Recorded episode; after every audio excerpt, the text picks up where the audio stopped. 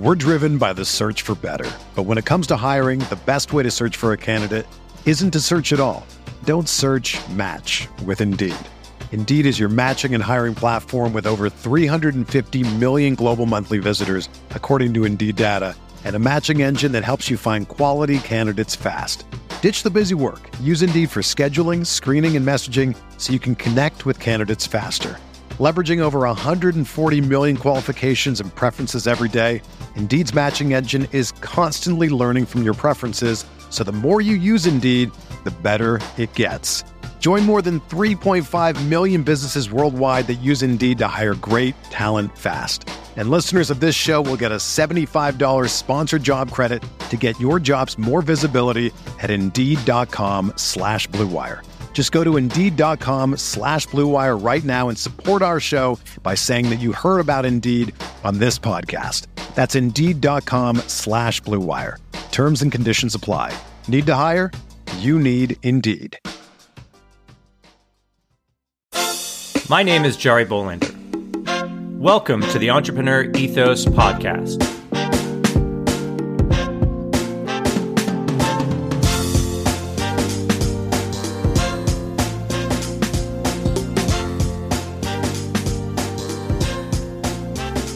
On this podcast, we're going to take a deep dive into the traits, values, beliefs, and skills of all sorts of entrepreneurs to learn how to build a more ethical, inclusive, and resilient world.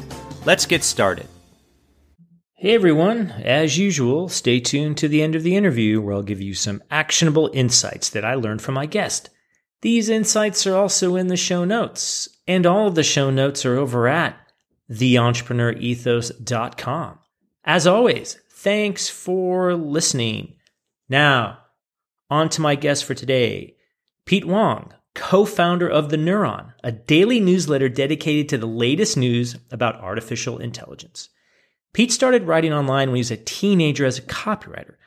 After college, he worked as an analyst at McKinsey, then with a number of startups in tech. Throughout the interview, Pete expressed how excited and interesting he found working in tech and is particularly excited to see what happens as AI becomes mainstream. How ultimately will AI affect business and entrepreneurship? Pete's not sure, but he's excited to see what's going to happen next. Some of the questions and thoughts he shared during our interview are a new wave of businesses where AI comes first will clearly emerge. AI has the potential to change how fast businesses evolve and adapt. Pete wonders if it might be possible to shorten the cycle of founding to exiting from 10 to 15 years to under 10 years for a company. Think of Chat GPT as a very smart intern who doesn't know anything. People will need to teach, quote unquote, Chat GPT before it can make a difference in how they work. Companies will have to come up with their own strategies and models for the use of AI. For now, Pete recommends a wait and see approach. At the same time, he recommends companies who want to incorporate AI tools be nimble and always watch out for what's out there. All right, now let's get better together. Pete Huang, welcome to the podcast. How's it going, Jari? It's going great. It's going great. I am just so thrilled to have you on the show. You and I know each other for being commissioners on the San Francisco Public Library Commission, which is a great bunch of people. We uh, kind of bonded over all things tech. Uh, it's just been such a great time being on the commission with you and learning what you're doing. And one of the reasons I wanted to talk with you, other than I just love talking to you, is that you are the founder of a newsletter called The Neuron. It is all about AI and what's happening in AI and it's coming. And clearly that's a massive topic that everyone wants to talk about. And I figured, you know what? I'm sure Pete is going to be way smarter than me on this because he's got a newsletter that I think you just told me has over 40,000 professionals staying ahead of the AI revolution, which I really love. And I know you're doing a bunch of stuff. This is, I think, your first entrepreneurial type gig which is always kind of cool. So uh, we're going to talk all about that. But as I always like to say, my first question, you know, I'm a super boring guy. I only have really one question. Everyone knows, right? um, why don't you tell us how you got to do what you're doing today? Oh boy. Well, first, thanks for for having me. I, I think it's it's always fun to uh, just share the story and, and, talk more about what we're working on, right? Um, look, I, I think uh, with all these things, this is my first entrepreneurial thing uh, in this form. Although I will say, I've noticed a lot of people recently have.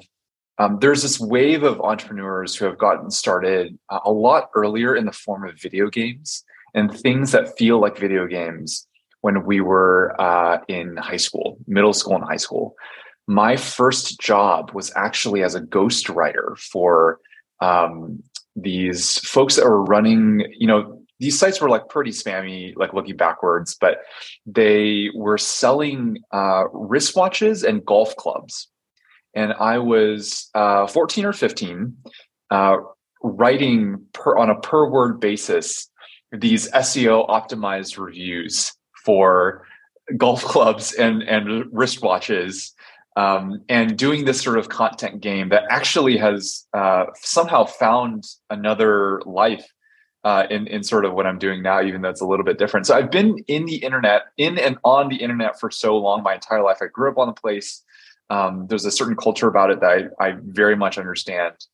Um, but in between that and this was a whole bunch of uh, actual professional stuff, right? So I, I uh, started as a strategy consultant uh, at McKinsey, uh, and then moved to SF. I was in Chicago at the time, moved to SF, and did startup stuff. Right, so I was at um, Airtable for four years. I, I, did a couple of startups uh, after that, and working in tech, uh, as you know, is super exciting, super super exciting, and there's all these people trying to change the world, um, either actually changing the world by building these like amazing businesses or new products or new technologies or uh, just thinking bigger about what it is that they're doing right? And i always found, found that super exciting. It's something that i missed when i was in chicago. And uh, now all this ai stuff is crazy. It is so fascinating right? Like you have uh, you know all these discussions about business applications of AI, which is what I'm interested in, but very, very philosophical questions about who we are as humans. Uh, what happens when you build a computer program that is effectively as powerful as humans? And how is society going to change? Right. And, and how do we deal with this? These are all very, very big questions. Um, so, anyways, that, that's why I'm doing what I'm doing is, is helping people keep track of what's going on, certainly. There are a bunch of headlines going on, new products, new things to be aware of, new experiments, new projects that, that uh, people should know about and would find fascinating. But how do we deal with all these bigger questions? These are all these things that you don't have time to think about when you are um, working your regular job or just going about your day but I get to be in the position of watching all these discussions happen live every single day. And every Monday through Friday, I get to share that with people. And uh, sure, is it a business? Fine. Yeah, that's one part of it. But um, it is just a very interesting time in tech history, in business history, in society, in civilization, and all these different things. And that is super super cool and and and I always find that to be the most fun part of uh, of what I'm doing. Oh, I mean, totally. I, I can't even keep track of it all. It's so like it's so rapidly changing. And I, I was actually was at lunch with someone and we were talking about it. And it's like, you know, humans learn sort of on a linear scale or roughly linear. And then just as you think you're about to head to get to the next thing, where like, I finally understand it, AI jumps at nonlinear up to the next level. And you're sort of like, okay, what I just learned just doesn't matter anymore. And it's just evolving so fast that I think it's just going to be one of those disruptive game changers like the internet was, or like computers were, or steam engines, or the printing press. Like people won't won't know how to handle it. And now that we're so connected and that everything is so like th- things are just changing so fast. I think it's freaking people out. And what's interesting is there's obviously opportunities to, to educate people, which I'm, I'm really thankful that you do. Um, but I'm curious. So, what are some of your just general thoughts about how it's going? I mean, you know, uh, Sam Altman was on the Lex Fridman podcast. Like we're we're recording this in early April. He was like in March, and just the amount of things that he's talking about and like what's going on and how they're dealing with stuff. It's it's almost overwhelming. So, what what should we be like? What sh- other than of course subscribing to the newsletter? what's the what, what's sort? How should we think about this? What's sort of the game plan? That, you know, from I'd like your thoughts if you're like a startup person, which which I am, or I'm working at a firm now that does consults with a lot of people, to just you know Joe six pack trying to figure this out. It is exactly for this reason that that you just outlined, Jari, which is um, the curve of AI looks a whole lot different than than anything else, and that is why it's actually very hard to piece together all the various layers of the onion, I, I guess, to, to, to really understand how we should be dealing with this. Look, on an individual level, we are going to see some of the wildest consumer experiences that we've ever seen, right? Uh, their entertainment's going to change. Like all the content that we see on the internet is going to change. Um, for example, there are now fully AI generated live streams. There are tools that can replicate anyone's voice perfectly. There are tools that can generate any new voice perfectly that is perfectly human sounding. Um, there are Instagram models and influencers that are completely AI generated and look human. Like you just got to put those things together, and all of a sudden you have something that is like, you know, the Disney of the future is going to be much different, right? Oh like yeah, no, I, experience. Yeah, I saw I saw an image of on it was like an Instagram image of basically, you know, a bunch of bikini models, just because of course they're going to do that, right? And they're like, okay, which one's AI and which one's not AI? And you're like, well, it's just at first blush you couldn't tell, and then people started to dissect it, and then yeah. they're like, notice notice the hands and the arms, like they don't look like normal arms. they were like right, right. contorted. And so you just start thinking, oh my gosh, it's going to know exactly what you're gonna, you know, gonna want to do or what you what what appeals to you. Then there was also someone showed me a uh, it was a Coca-Cola commercial. I don't know if you've seen this Coca-Cola commercial with with when they threw the Coca-Cola bottle into a painting and it was just this painting was throwing these Coke bottles all to all these paintings. And it was like all AI generated. Like it was just mm. it was incredible. Yeah. Incredible. Yeah. So the quality is going to get insane, right? Like this hands problem that you're talking about is a very like the hands and fingers thing is oftentimes before these AI models were generating uh, you know, five arms per person or seven fingers per hand, like that kind of thing. And that that's that's definitely gonna, you know, it's gonna get fixed. I, I think the latest models have fixed it, which is which is kind of scary, right? How quick it is. Um, that's on the consumer side. I, I, think, look for for for the average professional, there will be a pretty big moment when, just like how you learned how to search Google effectively to find exactly what you want, it's going to be the same exact thing for navigating these the Chat GPT and similar AI tools of the world, right? And, and so there are going to be um, it, it's going to help a lot in, in your work and. Uh, it's not yet at the point where you should expect 80% of the population to be using this. There is already a very good chunk of the population is using it, but we're still sort of months away, I think, from full blown uh, widespread usage for a number of reasons. Um, businesses are going to go through some transformation, and there's going to be a whole wave of small businesses in the next two years that are going to be AI first and they're going to operate incredibly high leverage, incredibly high leverage. Their headcount is going to be five to 10x smaller than what they would have been without this. You're going to have someone who is effectively a commander of all these AI interns, and they're going to output work like crazy, right? It's going to be fascinating, and and and it's going to fundamentally change how we understand what a healthy business model looks like, what a healthy operating model model looks like what your expectations are of margins and productivity, right? All that is going to change. That's certainly going to extend the enterprise too. It's going to take a, long, a lot of time. But here's the part that I think is difficult to grapple with with this AI thing is in this wave of AI pioneers trying to commercialize the technology and figure out what is actually applicable to the yous and me's of the world. We're just showing up to work every day and trying to be more productive, more efficient, better at what we, what we do. There's also in that same group of people, the people trying to make businesses more effective. Like these are the things that I'm interested in, right? Parallel to this is a highly existential crisis conversation of, oh my God, what happens if this all goes wrong? Which is super weird. It's super. Oh, I can't like the the people that are like going down the doomsday scenario down that rabbit hole are just like, oh man, I'm glad you're thinking about that, but wow, there's a lot of uh totally. Yeah, there's a lot of it's it's interesting. I, am just I, I'd love to hear your thoughts on that, but as well, and and I really love the fact that you're focused on the enterprise because I think the enterprise is the big the killer app for this.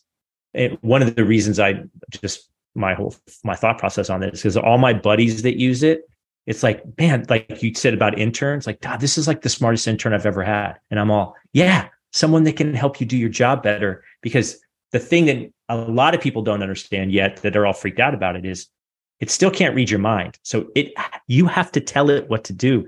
You are the creator and the curator. It is just amplifying how fast you can do it with what kind of quality. I mean, it's the same with the computer. It was the same with the printing press. It was the same with the internet. It's this just it's a disruptive step function on the next level of productivity. And I'm I'm curious how your thoughts are on how the enterprise will use it because that again I think is the killer app. Totally. Uh, I think this this particular question depends on the organization that you're in, exactly what you're doing, right? On the very tactical level, uh, for again the average professional using this in their day to day, the the main thing is that you are now going to see a pretty jarring shift between people who are um, who are used to playing in the symphony to now having to direct this or, or conduct the symphony right? If you think about all the things that you do there hasn't been actually a time when you've had to really sit down and like think about every single piece that goes into your work right until you have to train yourself out of that position. Maybe you have hired a new team around you, or your business is growing like fast growth startup or whatever it is, and you're trying to rapidly scale your processes. Those are the moments, but now everyone has to do that, right? Because ChatGPT, to your point, is a very damn smart intern that doesn't know anything, right? And it can understand everything that you're saying, but like when it comes out of the box, you should assume that it's like uh you know literally you know born like a baby born with like the hugest brain but like has no life experience right? Yeah uh, total so like uh bambi lost in the woods or you know the whole exactly. thing where, where it can make stuff up because i think it's just propensity to please you. So it's like yeah sure i can do that. I remember the other day i was doing something. It's like yeah sure i can help you with that. Oh that's yeah. wrong. The it's a baby that's babbling yeah. Right? right. It's a baby exactly. that's babbling and it's just like making up language and all this kind of stuff. It's the exact same thing. Right. And so like even even if you were to use these tools like uh, at work, basically everyone's going to have to step back and be like, okay, what am, when I'm writing this report, what am I actually doing here?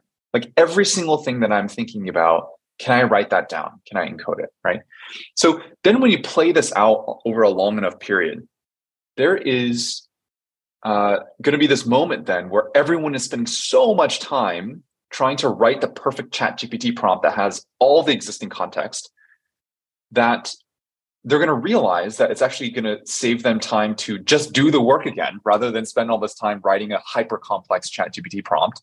It doesn't matter if like you're spending 50 hours perfecting your chat gpt prompt to handle every single use case and you just like write the damn thing right? Like it'll take you like 15 true. yeah it's sort of like yeah i could tell it what I'm going to write, or I could just write it because it's so complicated. Yeah, it's a good point. It's a good point. So what's actually going to happen, I think, for the enterprise is that uh, the end state of all this is every every enterprise, every business is going to fine tune their own model, and what that means is basically taking something like a G- GPT-4 from OpenAI or whatever, and adding those additional training steps to sort of bake in the context from the business directly into the model. And that's different from how you would use ChatGPT in the way that we just described, because uh, what you're essentially doing in that first model that we were talking about is trying to uh, bundle up some amount of info or context and then have it do something based off of that context. Well, you might as well, if you're going to do that over and over again, you might as well just bake it into the model from day one, right? Instead of instead of trying to attach it with every single message. And so here, I think that that's the part where the implication of this is simply that um, look, the AI world is exceedingly small right now. It's very loud, but very the amount of people that actually know what's going on is very, very, very small. And so the transition for enterprises to adopt this is all of these executives are, are going to have to figure out their AI model strategy in a way that is uh, business oriented, business outcome oriented, and um, in a way that allows them to solve backwards. If they're not ready to do this today, what are all the pieces that, that they need to get in motion now in order to have to execute on this AI model strategy in the next few years, right? This largely has to do with the availability of data to train on, the availability of the organization to handle this from a human capital perspective and talent perspective, these sorts of things, right? Um, and so what's going on on the enterprise side is everybody has to basically like rethink how they do business from an internal workflow perspective, product development perspective, et cetera, to sort of factor in factor in AI from from day one, right? Yeah, totally. I mean, it's a uh, interesting uh, dilemma, I think, and one of the things I think that's going to be the most challenging for people is to really understand its impact on the organization, because I think that's the killer. Again, killer app. Like, I can't think of a better way. I can't think of something that's going to add more impact and more efficiency and kind of like the internet did. Once everyone was on the internet and enterprise, the world, I mean, you could then do remote work. You could work, you could have a team in India and a team in China and a team in Europe, and they could all communicate. That did not happen prior to around the mid 90s. It was just almost impossible to, to be as efficient. I mean, even when I was designing computer chips, we would, you know, we'd have the team in India doing the layout or whatever, and then we would, could work on it 24 seven. I think this is, we're at that spot right now. I'm just, I'm just curious on how it's all going to roll out because it just, to your point, it, it, it's loud. There's not a lot of people that understand this. And that's why a reason why your, your, your, um, your newsletter is so important. The, thought process, the thoughtfulness of the analysis, the discussions. We really got to figure this out. And it's not like the internet was. It's not like the computer was. It's not like the printing press was, although maybe the printing press has the same kind of applicability. This thing can do stuff on its own. it's like almost, it's not, sent, I don't know if it's sentient yet, but you know what I mean? And, and so for entrepreneurs, was we're looking to do this, looking to build our businesses or get into the AI space. It's going to change the way we work. And I'm just curious when you see in your entrepreneur journey, you know, this is your kind of your first thing with sort of your your own thing. How how do you see that playing out? How can entrepreneurs, startups like think about AI in a way that's like thoughtful? You know, how, how, how do you think about it? I mean, you're in the AI business. How are you using AI in your business as an example? Totally. It is a uh, it's it's a difficult question because this has some element of trying to predict the future, which is really really hard to do, right? Like when you step back on all this conversation, things are changing week by week at a pace that is crazy. And and just to paint the picture for you very concretely, we're in early April. A month ago, we were still in this phase of everyone as a side project or a new product or whatever was in the phase of building chatbots like oh like can you build a thing that allows you to turn your pdf into a chatbot? Can you add a chatbot into your existing product? Like how again like how are we using chat gpt and everything like that right? In just a matter of two weeks the conversation went from chatbots to autonomous agents which is scary, right? Because I don't think most people actually like realize how big of a shift that is because the first one was about okay you know if you took that model then the way you work and how it changes is basically that you are now using natural language to do everything you are talking to um, a again a very smart ai intern asking questions like you normally would and it's just that they can understand the uh, like what you're saying in, in, a more natural tone rather than you having to write very formal product specifications or SQL or like these sort of technical things, right? Um, the, in that time, there, w- there was the the phrase right, like the hottest programming language is English, right? So so that that that was the mentality. But now, right, like the the autonomous agent thing that's happening is uh, you can people figured out that you can ask GPT-4 to give it some goal, right? Uh, for example, create a business that makes a thousand dollars a month, and it will. Uh, if you ask it to start with that goal and come up with the list of tasks that it needs to do in order to achieve that goal, and then it'll realize that for each one of these tasks, it doesn't know how to do that task, but it knows what it needs to search on Google in order to learn how to do that task. It's going to do that searching and then break that task into subtasks, reprioritize everything, and then repeat over and over and over and over again until it believes that it has solved that goal. Right? That is much different from the first one because this one is AI in control. This this this first model that we were talking about with the chatbots was okay, you as a professional are being augmented by AI. This one is the end state of, of autonomous agents is outright replacement right uh, of these roles so we're in this middle of this conversation of like which one do we as society want we don't know we don't know and for that reason it is very confusing for people to actually decide how they're going to uh, use these tools in their work right we don't we just don't know what what that conversation looks like six months from now right and so the most thing that you can do today tactically speaking is to take whatever blindly obvious rote work that you have and give it to something like ChatGPT, right? Or some equivalent. Beyond that, we have a big sort of wave of figuring it out. it's it's the community trying to build these products that tease out what exactly is the thing that we want. And then there's that that much lengthier phase of um, hardening those concepts in a way that actually makes them business friendly.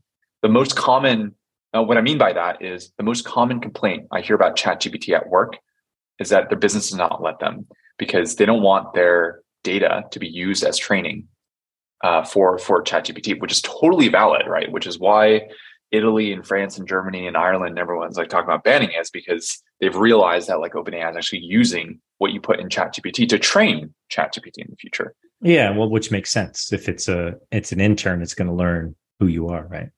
Exactly, exactly. And so these like all these products are now currently built for consumers, small businesses, things where that concept is fine. It's like really like zero to low penalty. Um, but when it comes to work, there's going to be a whole batch of these tools that become enterprise first, and they're going to come with a whole different amount of approaches and and and way of doing things. Uh, and that's when you start the conversation of like, okay, which tools are actually the thing that we need to use? What do they look like? What are the skills involved?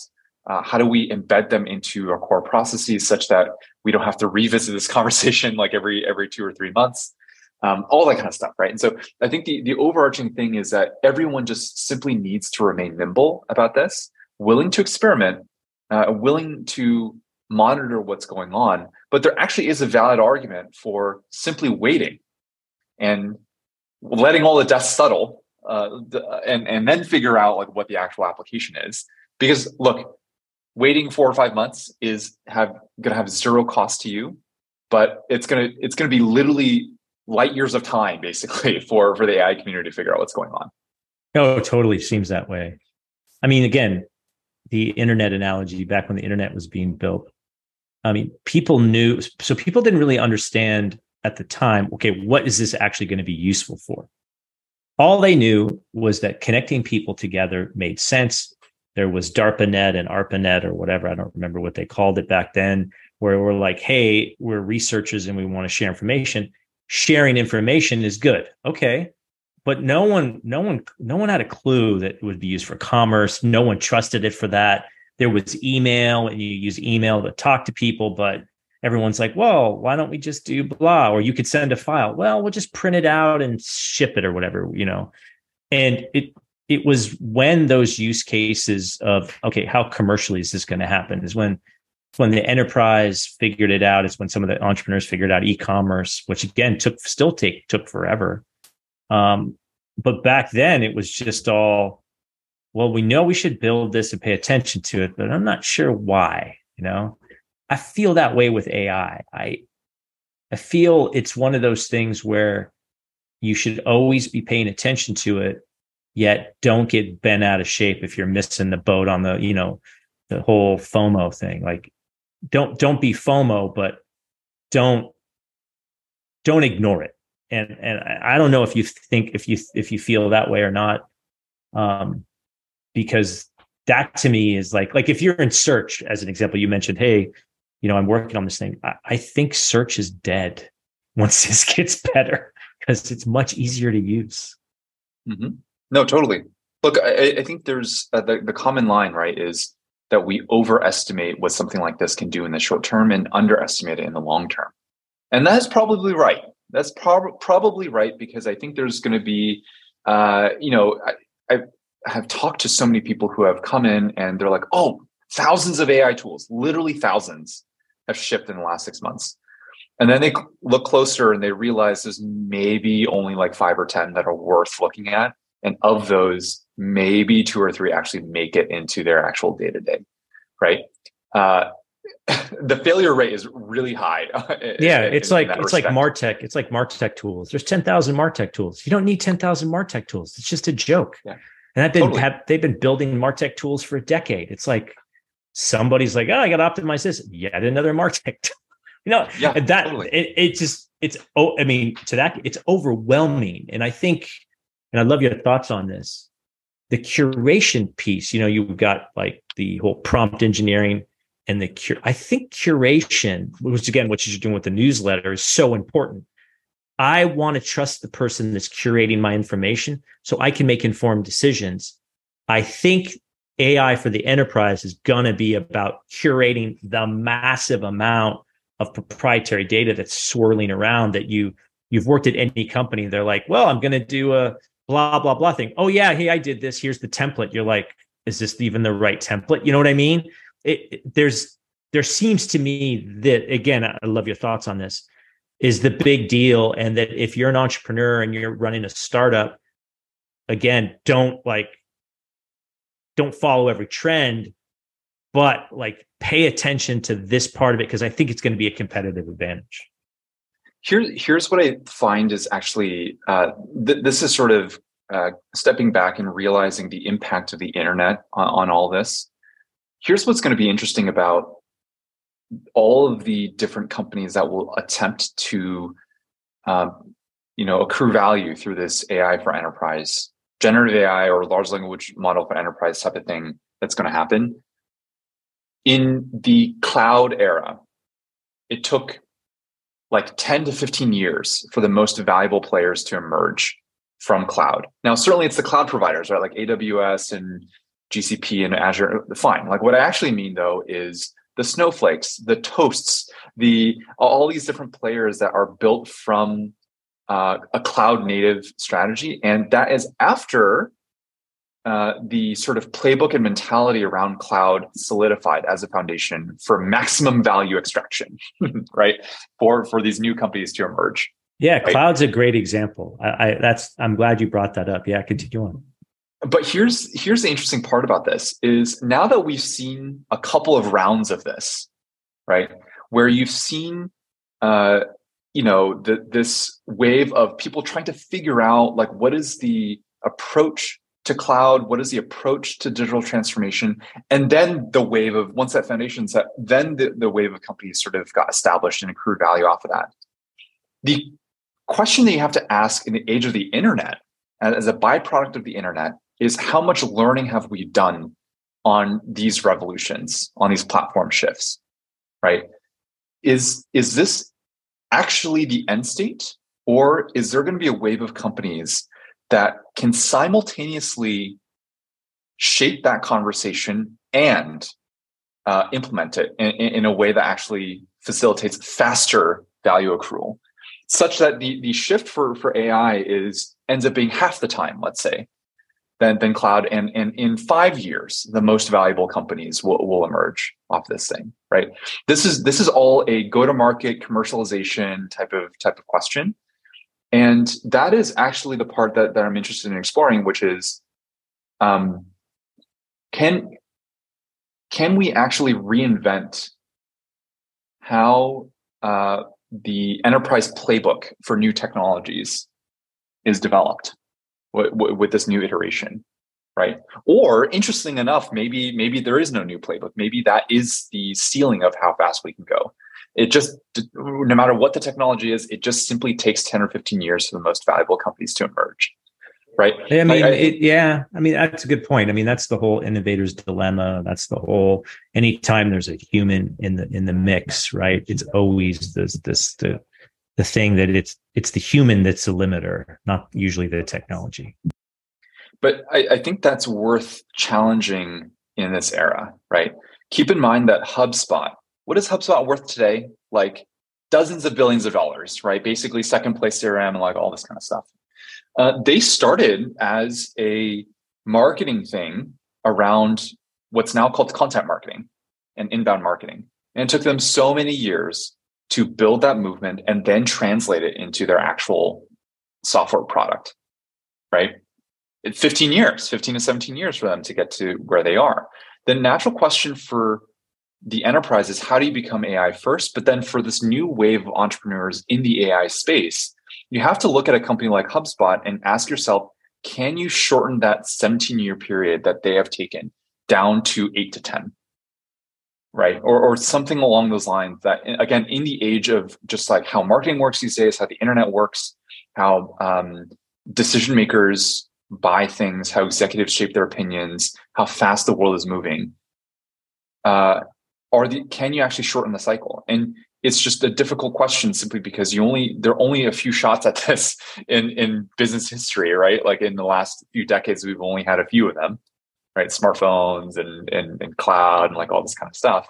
And so yeah we have we have another shot at this but like it would be interesting to see if there are a few players who actually can figure out how to commercialize an entire platform shift faster than the previous platform shifts that have come before it oh yeah. That's actually a really interesting thought process. Like the thought experiment on that would at least in my mind be okay what were the limitations in the past? I think this is a good example of how looking at past technology adoptions and figuring out where the sticking points were.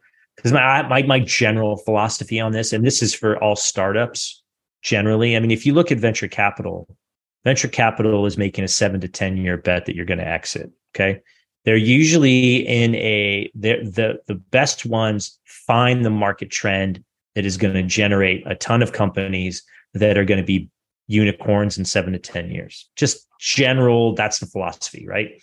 Each fund's about 10 years. So that's the way it works, right? It's just, okay, maybe that assumption needs to change, right? Maybe that's different, but that is generally held for the last 50, 60 years of venture capitalists being invented, like the 50s, 50s and 60s, right? So generally those heuristics, they hold true. Innovation heuristics also tend to hold true, as in, you know, like Moore's law, as in, you know, uh, scaling of, you know, orders of magnitude of both cost and capacity. Best example is, you know, storage is a great one where you just see this step function of cheaper and cheaper storage, which then in turn can do compute power with Moore's law. So any kind of technical revolution seems to follow the same curves. And it seems to be, at least in my opinion, in terms of adoption, typically for it to be mainstream, it's usually a generation. Like the gener a generation has to die out and come in. There has to be these different waves. And you sort of see that with boomers, Gen X, millennials, Z, and alpha. As these generations come on board, they're just digitally native. Okay. And I, so I think it's people limited. Now, that's my hypothesis. I'm, of course, be challenged on that. But I, I think the way you're thinking about is super interesting because now we have a different modality. There's a different thing. It's actually a thing that seems almost like a being that could accelerate that. So yeah, totally. Uh, how, how, Look, I, I think yeah. to, to rephrase the question, it is basically this, which is these days, vertical SaaS is still a business model that that works and prints money. There are a lot of VCs that are still willing to fund new vertical SaaS businesses. Assuming you have the right, right vertical, right? A lot of the easy pickings are sort of gone, right? A lot of the big verticals are gone, but vertical SaaS is still a playbook. And to your point, it is still, you know, seven to 10 years for you to go from zero to IPO or something like that, right? And look, yeah, I, I, buy the argument. When you trace down all of this, it can it can come down to simply how many uh, bits of information can you process in your brain through speech, through listening, through writing text per human per day, right? And ultimately, that just might be the decider of of all these things, right? But I guess my question is this: if you factor in all the time that it's, not just the fact that it takes seven to 10 years for a, a vertical SaaS company to exist. You have to also bundle in the amount of time it took for the vertical SaaS playbook to exist, right? And that, when you talk about the industry structure, is also very interesting. Where when you look at, if you were to draw out the entire era of vertical SaaS from the very first example to then in the middle, some VCs formalize the business theory of why vertical SaaS exists. It's things like system of record and integrations and payments and like all these different things that form now what is a very clear idea of uh, the control point around vertical SaaS. And then you have people like uh, there's now going to be a whole wave of companies that are ruthlessly sort of like milking that playbook for all it's worth, right? That is the entire cycle uh, of vertical SaaS. The question here is basically like be like after sort of all this time forming businesses is there really no way that we can go faster on that at least the first piece maybe on an individual company by company level yes like each one might take if you make it seven to ten years for to build and sell a company or whatever it is but like is there any way that we can develop the theory the playbook the model around these businesses faster than that right and that has something to do with uh, a more deliberate effort. And, and, this is, I guess, the commentary is more around, um, you know, how marketing and executive conversations and, and those types of things that that typically happen sequentially. Is there any way to parallelize them? Is there any way in the uh, new wave of um, creator-led marketing for you to shape that conversation and sell your product at day one right? Maybe the answer yeah. is no. Maybe all well, i'm chasing is sort of like a stupid you know thing right? Yeah like that, that's sort of the thing no I'm i don't around with. I don't think it's a stupid idea at all. I think it's a good thought experiment. And i think the thing that i think limits it is and and again this is my hypothesis but if you look at technology development and when something actually becomes ready for someone to use i mean look at just OpenAI has been around for eight years, right? Like it, it, had to take some critical mass of computing and NVIDIA to do parallel processing and this, that, and the other thing for it to actually gain enough traction to be useful at some capacity. Before that, before OpenAI even existed, there was the theory of AI and the whole thing that went back to science fiction, right? Like, you know, talking to guys like, you know, Asimov and you know, 20, you know, Space Odyssey and stuff like that. So I think I, it, it's an interesting idea. And I think it's limited by human capacity to innovate from first principles. So, you know, like the cell phone's the best example. When the cell phone first came out in what was it, the 70s or 80s, or maybe the 80s, like the it was a brick, like you know, you see all these 80s movies. Hey, I could talk anywhere and everyone's like, ah, this will never go anywhere. It took at least another decade to penetrate it to the point where, okay, people were familiar with it or whatever. And then it probably took another decade after that to be like, yeah, I don't own a home. I mean, I don't have a home phone anymore. I mean, no one has home phones anymore. That used to be, you know, the thing with the cord on the wall. like, no one knows what that is. Like, oh, you used to dial buttons. Like, you know, he I was funny. They had this thing where um, you know, kids nowadays, when they're like answer the phone, when I was a kid, it was to answer the phone with, you know, with your thumb and forefinger. Like I, like a, a cradle and a handset. Now it's like they just go like that. they don't never know. So I mean, I don't know. I mean, what what so this is actually a really interesting lesson for entrepreneurs as well, especially in a new market. A lot of times you have a good idea, but the market's nascent. It's hard to get traction. And I wonder if that's the limitation. I don't know. Like, what are your thoughts? I think it's that? a very, I, I think it is a very important question for put it this way if you want to start a company in ai right now you have a lot more thinking that you should be doing versus building a company like whatever idea that you would have been like pursuing three to five years ago. You have a lot more thinking to do because when venture capitalists who are specialized in studying industries and actively trying to predict what's going to happen are themselves asking questions like well who makes the money in ai right? Is this you know when they're saying is this just a game of big tech? Is it all going to go to model makers like openai? Are model makers themselves going to get commoditized? How do you win and accrue value as an application on on all this right? When they're the ones asking these questions you have to consider uh, the calculus on your end changes right? Like the calculus all of a sudden is well am i willing to be part of that conversation do i want to be part of that conversation and given like my assumption here is that literally hundreds of teams will die on the way to uh, you know pushing that problem forward on behalf of the industry. Do I want to be a part of that? Right. And for some people, yes, because look, the rewards of, of being in this space are tremendous and like it's a long multi-round games so it's not the fact that you, once your startup is done it's done it's like you you can sort of meet the right people and like take multiple swings at this thing in a very short amount of time like all there's many, many benefits and reasons for why you have to do that. But I think for a lot of people who are kind of going into this, I've talked to a few of them, they don't realize exactly the situation that they're in. And they imagine this to be a, a, case where, oh, let's just build an app and then we'll like sell it to small businesses and then scale towards the end. It's like, I I don't know. Like I, I don't know that that I don't know. That's not expect that work. same exact journey. That's yeah. not going to work. It's not to say I, that you that. won't, right. but you have to ask those questions. Well, right? and uh, and no, I'm, I'm sorry. I, I, I agree. It, it's just so. This is the dilemma every entrepreneur has, especially if you're technical. What you end up doing is you say, "Hey, I've got this cool new thing. I'm going to build it, and people will buy it." And everyone knows that doesn't work, but they keep on doing it. And part of the reason why venture capital works and innovation works and startup works is because failure has to happen. To your point about there's going to be a lot of bodies on the way on the road to the promised land. I'm just that's just the way it is. And there's I know there's been people trying to make like venture capital more efficient and oh how can we have like instead of 1% of them successful how about 5 and it should be that way and you're like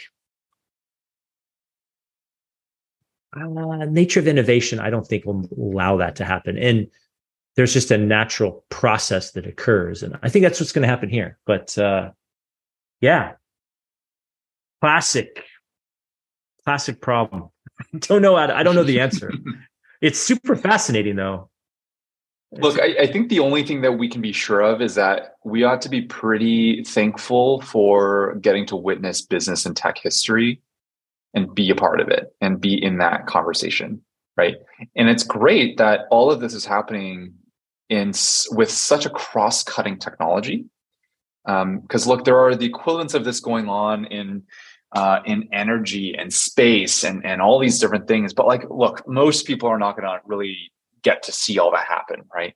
There may be a world in which we have mass manufacturing in uh, in orbit in space, which I, I actually think is probably going to happen.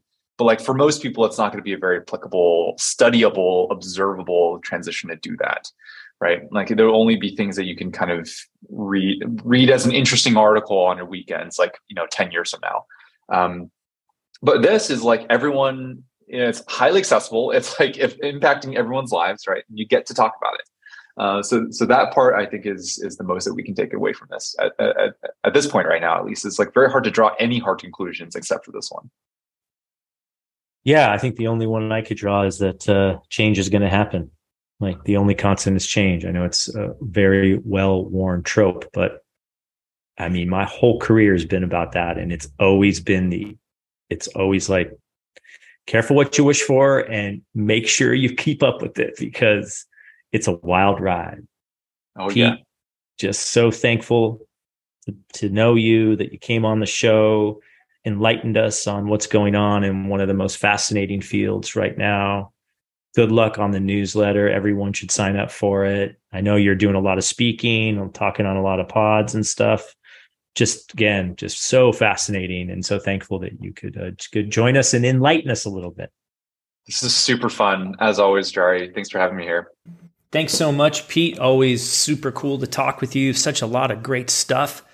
This AI thing's complete wild west. it feels feels like the internet and computers all over again. So as promised, here are some actionable insights that I learned from my insightful interview with Pete. Know that there is still in the early stages of AI, right? Be willing to try, to experiment, and to fail.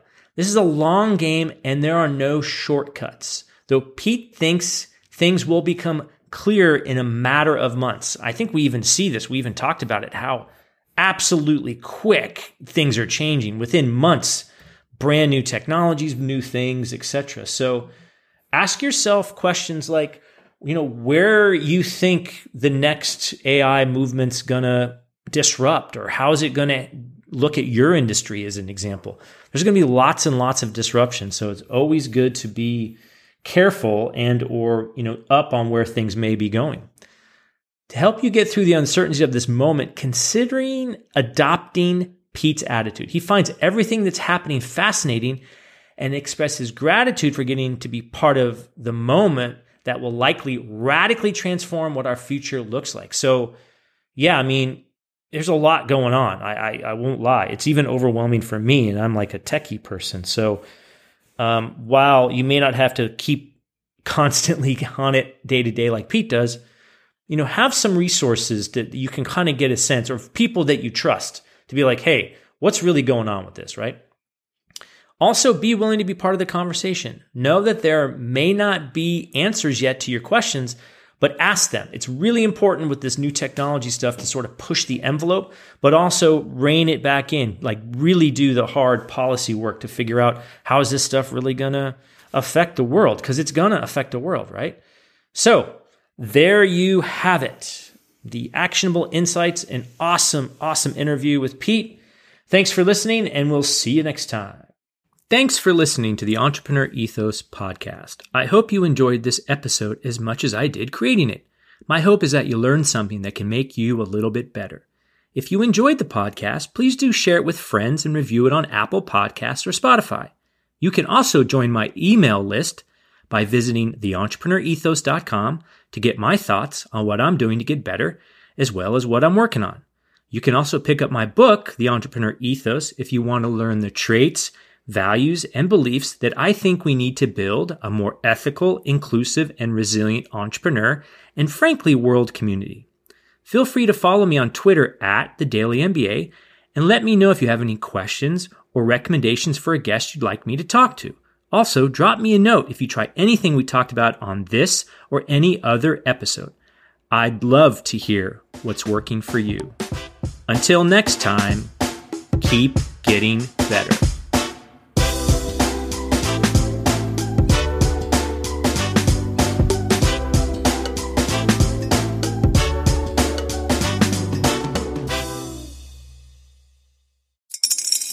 Spring is in the air at Littleton Coin Company, and we want to help you brighten your collection. Visit us at littletoncoin.com all month long to enjoy 15% off your purchase. With a wide selection of coins, paper money, supplies, and more, Littleton Coin Company has something for every collector's taste. Use promo code SPRING at littletoncoin.com for 15% off your purchase all month long. Restrictions apply. Littleton Coin Company. Serving collectors since 1945.